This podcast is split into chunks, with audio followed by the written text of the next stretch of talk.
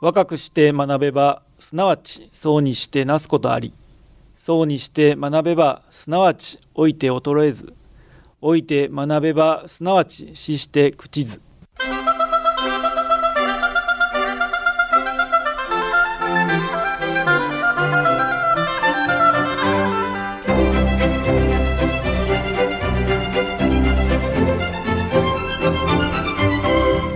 兵庫ラジオカレッジ。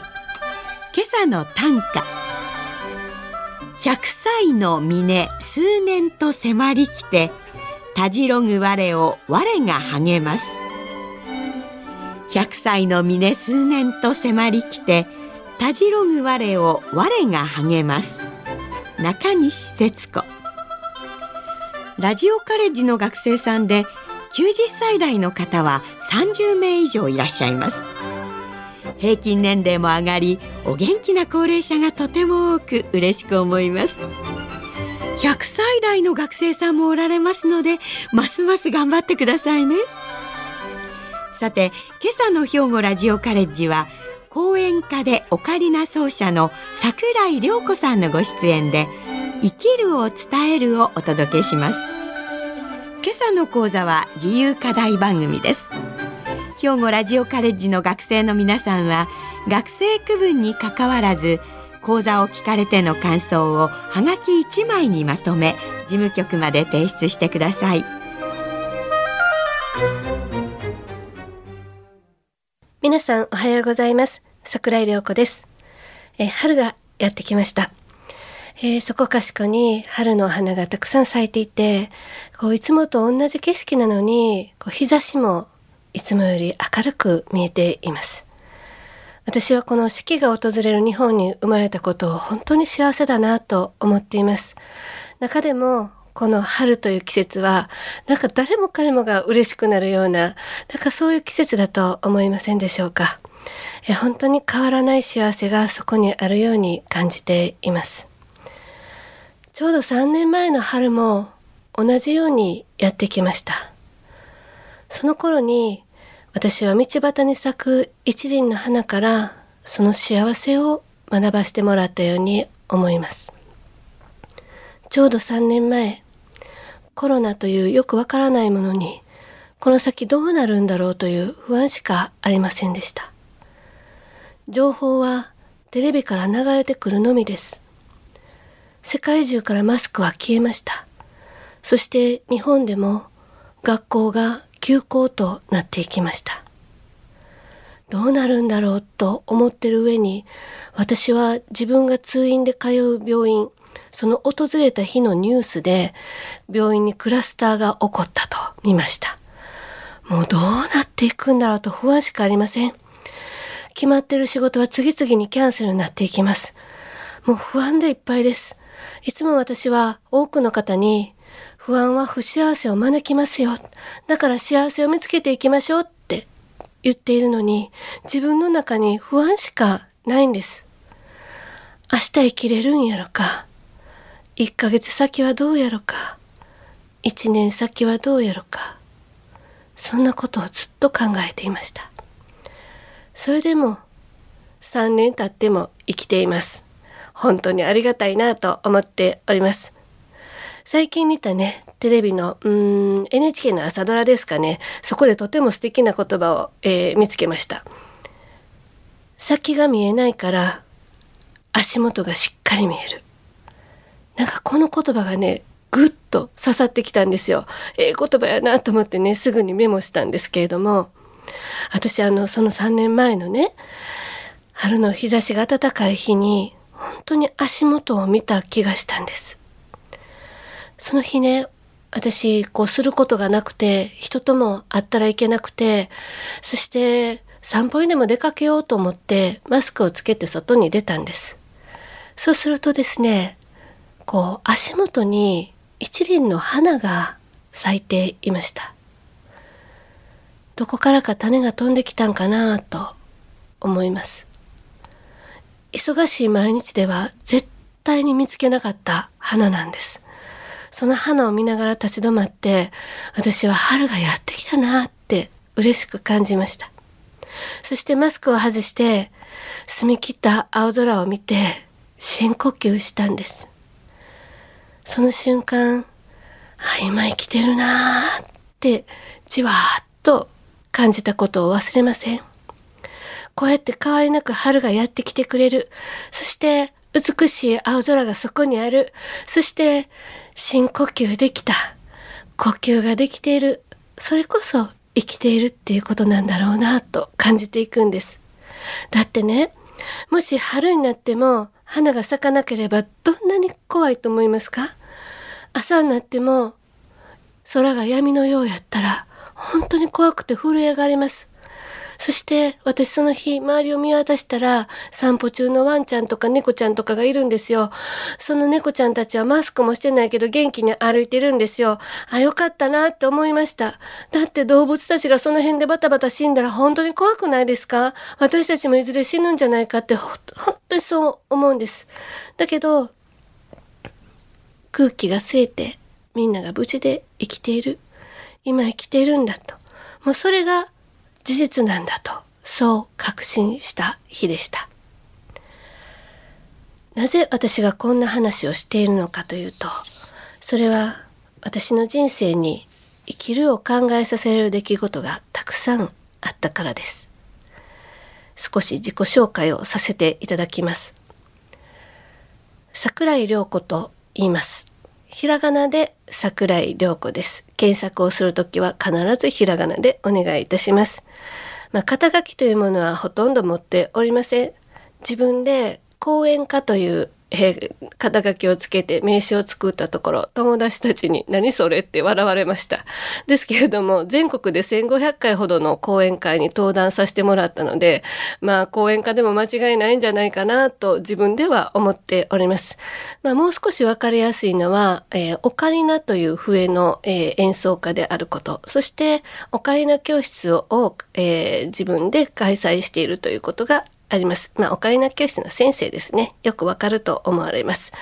まあ、私の仕事は、ま、人を集める仕事でございます。まあ、講演会でも、もちろんオカリナのコンサートでも、そしてオカリナの教室でも。ですから、先ほど言いました通り、す、え、べ、ての仕事がコロナでキャンセルになっていったんです。えー、何かを開催するときには、私には開催責任というのが付きまとうようになってしまいました。もう、それはそれはこれからどうしようって考えたものでございます。えー、私は、ま、神戸でれ育ったんですけれども、まあ、その中でですねいろんな出来事がありました、まあ、コロナはもうみんなに降りかかったことですので私だけのことではありません。でも私はもう若い時本当に普通の家庭に、えー、生まれ育ってですねそしてまあ少し違うところは音楽を学ばしてもらいました、えー、フルートの演奏家を目指して音楽大学に進みそして一流の演奏家になるんやという夢を持って頑張っておりました、まあ、その頃にですね難病クローン病の発病をしまして、まあ、腸の疾患ですね炎症性腸疾患と言います、えー、そのクローン病になってですね、まあ、志半ばでですね夢を諦めることになっていきましたまあ、それでも、まあ、若い時ですので自分が病気になったということがよくわからなかったんです。まあ、お医者さんからもですねこの病気は一生治らないと言われてでも死ぬことないよと、よくわからない、本当にわからないことを言われまして、まあ、私は、まあ、まだまだ元気のイメージが自分の中にありましたので、病気になんか負けへんで、と、一生懸命頑張っていきました。でも頑張れば頑張るほどですね、病状は悪化していって、そして最後は腸閉塞を破裂させて生死をさまよいました。もうその後はですねこう生かしてもらったにもかかわらずもう生きているという現実に立ち向かう勇気はなくなって、まあ、今でいううつ状態ですかね。こう本当にこう何にも考えるのが嫌でしたので睡眠薬とか安定剤をたくさん飲んでですね、えー、そして人と関わることはなくそして夢も目標も持たず生きていました。頑張らなければ病気は許してくれるんじゃないかってそんなことを考えていたんです。でも病気はそんなに甘くありません。頑張らなくても再発を繰り返しました。そんな頃に阪神・淡路大震災で被災したんです。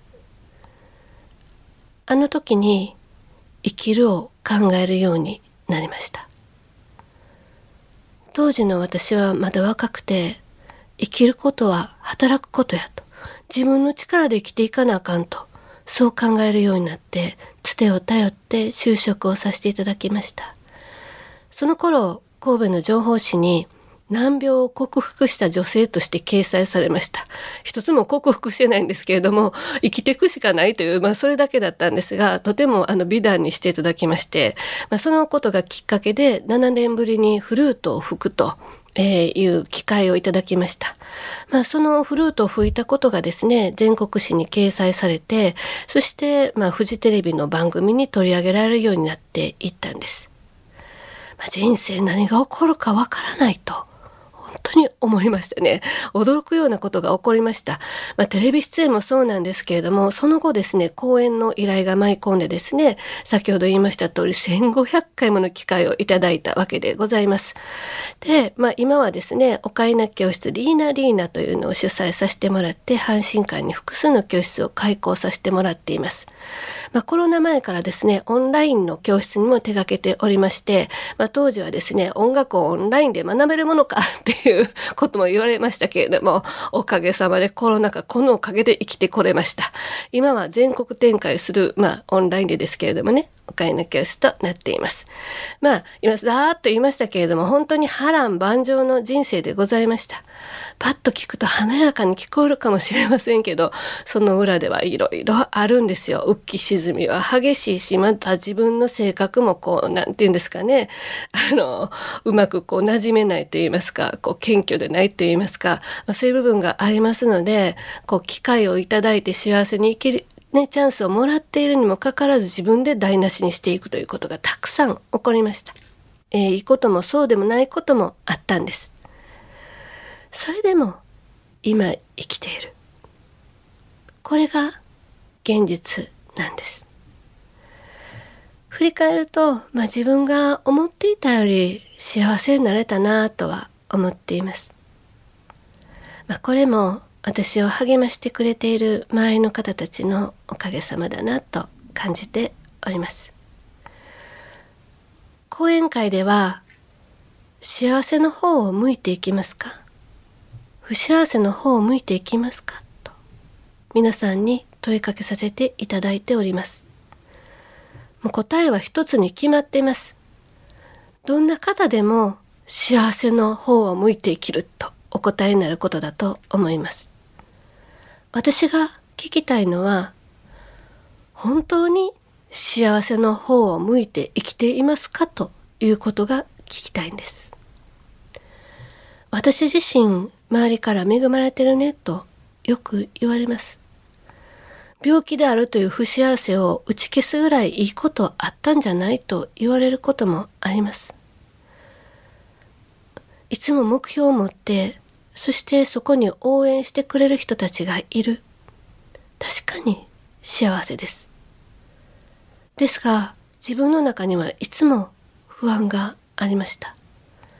講演会一つとっても、穴を開けたらあかん。そんなことで頭がいっぱいでした。迷惑かけたらあかん。病気のことを言い訳にしたくない。そんなことを思っていました。だから少しぐらい体調が悪くても我慢しました。いろんなお薬を飲みました。解熱剤とか、ね、痛み止めとかそういうのをたくさんたくさん飲んでステージに立っておりました。いつもニコニコすることが大事やと笑顔で一生懸命いました。いい人に見られたい。元気な人に見られたい。そんな思いが強かったなと思います。そして最終どうなったかというと、自分がボロボロになってしまったんです。表の自分と裏の自分。このギャップにストレス満載になってどんどんどんどんたくさんの病気を併発していきました。この3年間私は自分のこのマイナスの感情をなくすべく自分を見つめ直す勉強をしてきました。時間もありましたし人から学ばされることもたくさんありました。そして日常に起こることが私にたくさんの気づきを与えてくれました。間違っていた自分に気づいていくんです。いろんなことを間違えていました。でも気づけば気づくほど穏やかな人生が自分に訪れるようなそんな気が今はしています。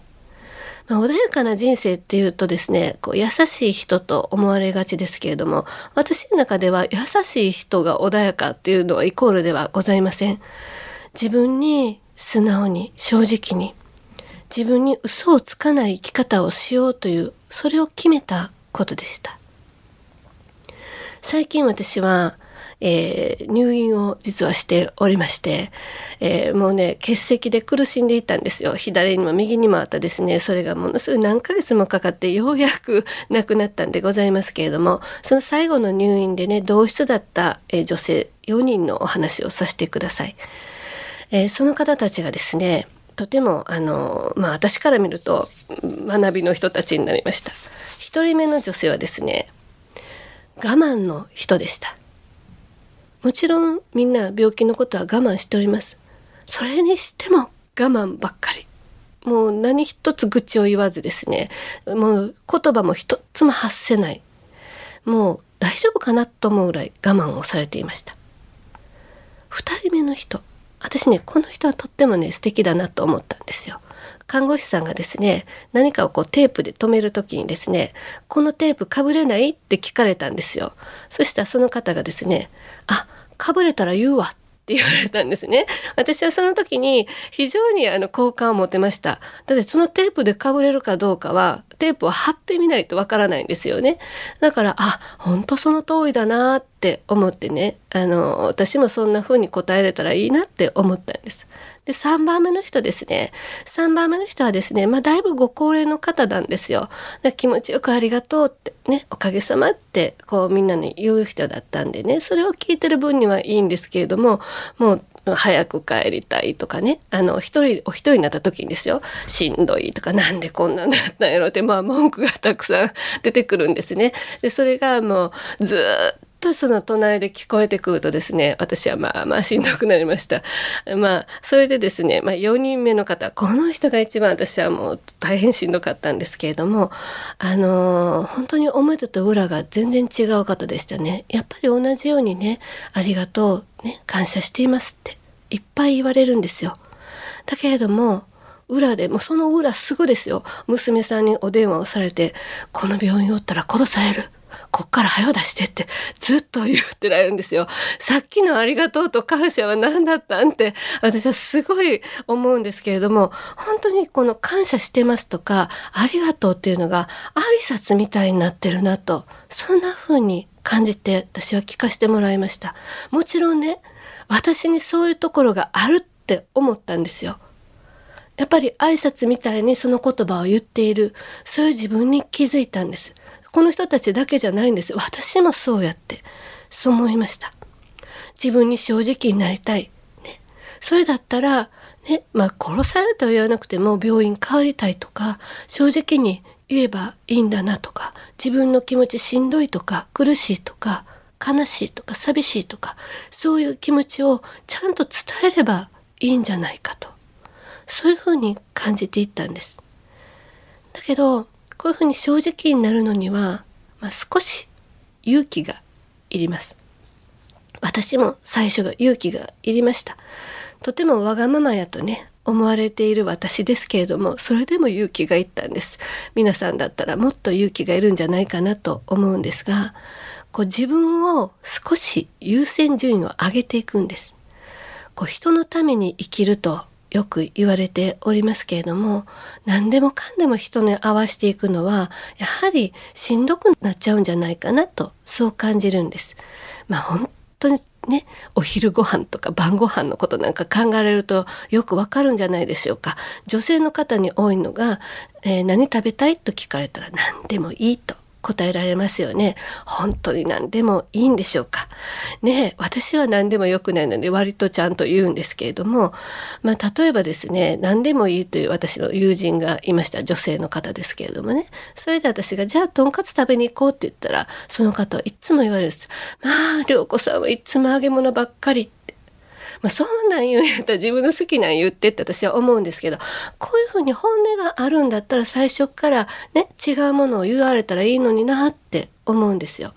でこういうふうに例を挙げられると皆さん「あ私もあるある」って思われるかもしれません。だけどそこでパッとね自分の食べたいものが言えるかどうかっていうのは非常に大事なことだと私は思っています。行きたいところやりたいこと。これからの人生にチャレンジしたいこと。そんなことも全てです。今やっていることの延長線にあることでもいいと思うんです。新しいことをやるというのはなかなか難しいです。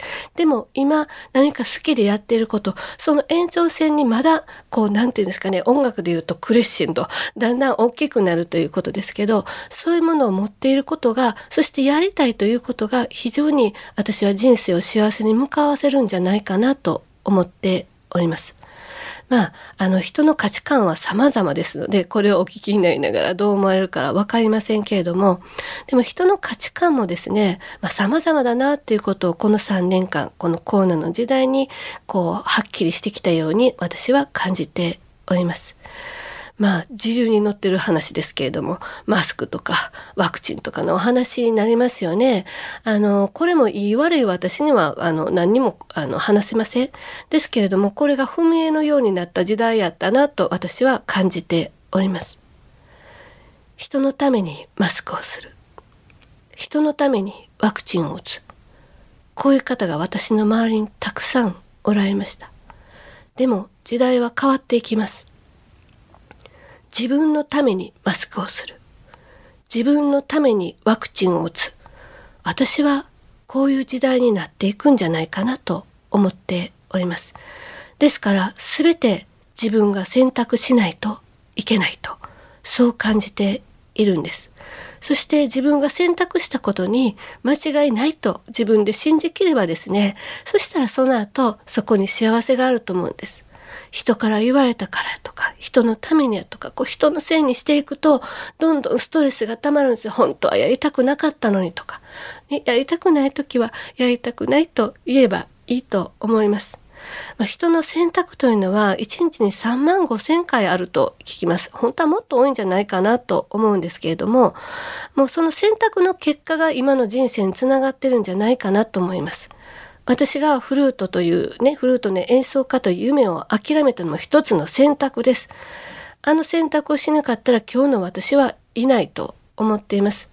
そんな大きな選択じゃなくて毎日ちっちゃい選択はいっぱいあるんですけれどもその選択一つずつが幸せの方に向かうように選択していく自分が楽しいと思う方に選択していくと本当に幸せの方に向いていることに気づく日がやってくると思います。なかなか難しいことやと思います。私も自分の人生の中でずっと人のためにと教わってきたのですもの。それはそれは最初は大変ですよ。わがままやって言われたりするかもしれない。だけど、やっぱり自分の人生です。楽しいと思って幸せに生きていればですね周りに人も集まってくると思うんです。人のために生きるのならば自分の人生をまず幸せにしてほしいと思います。ご病気がある方もいらっしゃることと思います。食べたいものが食べれない方もいらっしゃると思います。私もそういう時代がありました。だからこそその食べれない中でも食べれるものがあるのであればそれを大事に守っていってほしい。その中でのたくさんの幸せを見つけていってほしいと思うんです。むちゃくちゃしてくださいなんて一言も言っておりません。私は自分の幸せを守るのは自分だと思っています。そして自分の幸せは自分の健康の上に成り立っていると思っています。自分の健康それは自分のできることやと思っているんですよ。私、夢を諦めた時、フルート吹かれへんと思いました。だけどその時の私は、指も動いたし、今以上にね、指も動いたし、目も見えたし、耳も聞こえたし、ね、そして息も吸えたんですよ。フルート吹けたんですよ。自分でどんどんできないと思って決めつけて私は大きな夢を諦めてしまったんです。今でもそうです。私はたくさんの病気があります。だけど、今私は歩けるし、指も動くし、息もできるしオカリナ吹けるしご飯も食べられるしねあちこち行けるしいいでしょ？そう思うとどんどんどんどん楽しいことが自分の前に訪れるようになりました。マイナスを見ないでほしいと思います。本当に幸せの方を向いて生きると言われるのであれば少し舵を切り直してみるのもどうかなと思っております。きっとあっという間に我慢のない穏やかな人生が訪れます。今年私はこの兵庫ラジオカレッジで秋のスクーリングで回らせていただけると聞いております。兵庫県内あちこち行かしてもらえるこれだけで嬉しくてたまりません。そして皆さんにもお目にかかれると思っております。その日を楽しみにしております。今日はこのような機会をいただきましてありがとうございました。今朝は生きるを伝えると題して講演家でオカリナ奏者の桜井涼子先生にお話をしていただきました。先生はフルート演奏家として将来を嘱望された若手音楽家でありながら突如難病を発症されます。しかし20年もの長い間の苦しい治療の間にも病気なんかに負けてたまるかと諦めずに頑張ってこられました。それらをマスコミに取り上げられてからは全国から多くの講演の依頼が入り痛みをこらえてステージにも立たれましたがそれがストレスとなってまた多くの病気を併発されます。その後は苦しみながらも自分を見つめ直す時間を経てついに人生についてある境地にたどり着かれました。先生は自分が幸せと思えるそして楽しいと思える日々を送っていけば本当に幸せに向かっていることに気づく日がやってくる。人のために生きるのであればまず自分の人生を幸せにしてほしいと言われます。私たちに多くの示唆を与えていただきました先生にエールを送りたいと思います。それでは今朝はこれで。失礼いたします。